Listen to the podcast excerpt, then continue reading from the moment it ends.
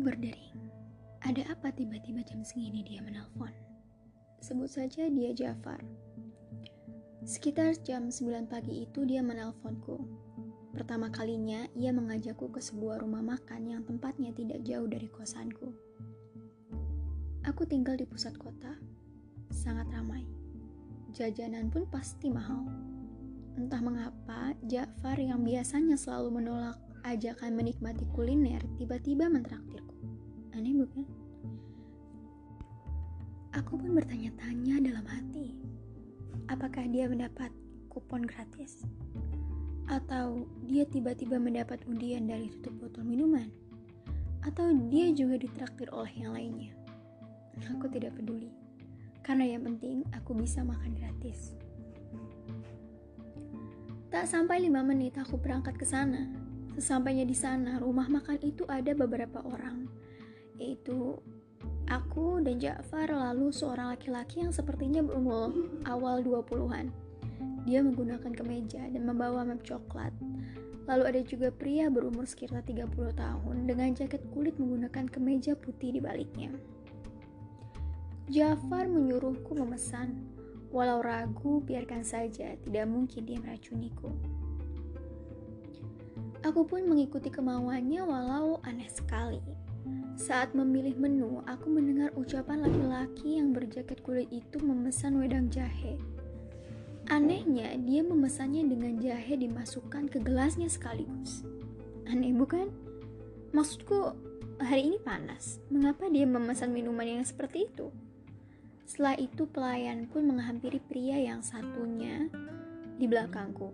Dia memesan semacam sop, tetapi dia meminta lobaknya dipisah dari kuahnya. Ah, orang-orang ini semua aneh. Aku baru ingat, aku ingin pergi ke kamar mandi, tetapi dua orang itu pun mendahuluiku. Saat aku ingin pergi ke toilet, tiba-tiba ada seorang ibu-ibu datang ke tempat itu penuh amarah. Dia tiba-tiba menghampiri pelayan, dan ibu itu berkata bahwa dompetnya dicuri. Dia berkata pencurinya ada di dalam ruangan ini. Ibu ini menjelaskan bahwa ada handphone di dalam dompetnya, dia mencarinya dengan GPS aktif dan ditemukan di tempat ini. Jafar pun terlihat panik. Sudah kuduga pasti dia menemukan dompet itu dan menggunakan uangnya untuk mentraktirku. Setelah kudesak, dia pun mengaku menemukan dompetnya. Namun ibu itu berkata ada yang hilang dompet itu. Yang tersisa hanya handphone dan uangnya saja. Ibu itu berkata di situ ada tutup botol pemenang undian 50 juta rupiah. Suasana pun hening. Tiba-tiba ada seorang pria keluar dari kamar mandi. Ia tampak berkeringat saat keluar dari kamar mandi itu. Jafar terus didesak oleh ibu itu untuk mengaku. Namun kutanya ibu itu tentang bagaimana hilangnya dompet itu. Ibu itu berkata ia kehilangan di tengah keramaian di dalam bis. Dompet itu diambil paksa oleh seorang yang menggunakan baju putih lengan panjang.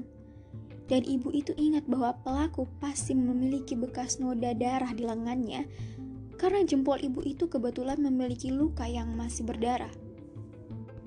Ibu itu sempat menarik lengan baju pelakunya dengan tangan yang terluka itu. Jafar pun mengaku dia menemukannya di toilet, tersembunyi di dekat ventilasi udara Toilet itu toilet campuran, siapa pun bisa masuk ke sana, pria ataupun wanita.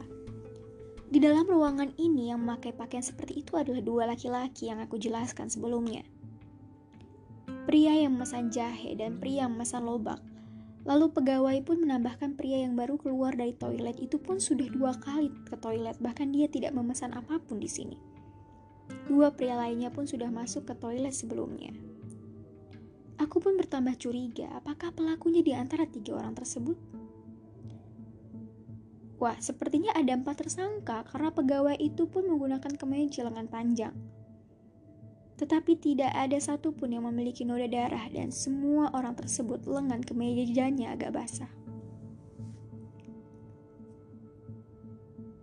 Apakah salah satu dari mereka adalah pelakunya? Atau pelakunya tidak ada di sini? Terlalu aneh kenapa dia meninggalkan dompet berisi uang dan handphone.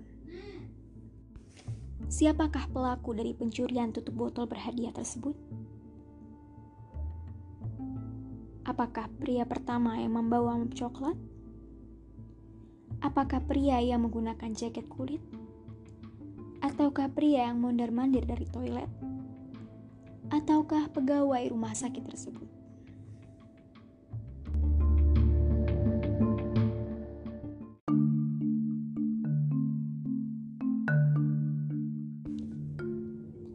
Jika Anda masih ingin berpikir lagi, silahkan pause dan saya akan beberkan siapakah pelaku pencuri itu saat ini. Bagi yang menjawab pria yang mondar-mandir di toilet, selamat. Jawaban Anda salah karena pria tersebut hanya diare. Dia tidak memesan makanan apa pun, bukti dia terburu-buru ke toilet sehingga tidak sempat memesan apa pun. Mundar-mandir ke toilet dan berkeringat bukti dia mungkin mengalami masalah besar dalam buang air. Bagi yang menjawab pelayan, selamat jawaban Anda juga salah. Karena dia bekerja di tempat itu, seharusnya dia menaruhnya di tempat lain, tidak di toilet. Mungkin di ruang tempatnya menaruh barang pribadi. Nah, yang menjawab pria dengan jaket kulit, Anda benar-benar hebat, namun tetap salah. Karena jahe memang memiliki komponen yang dapat melarutkan protein secara efektif sehingga dapat menghilangkan noda darah.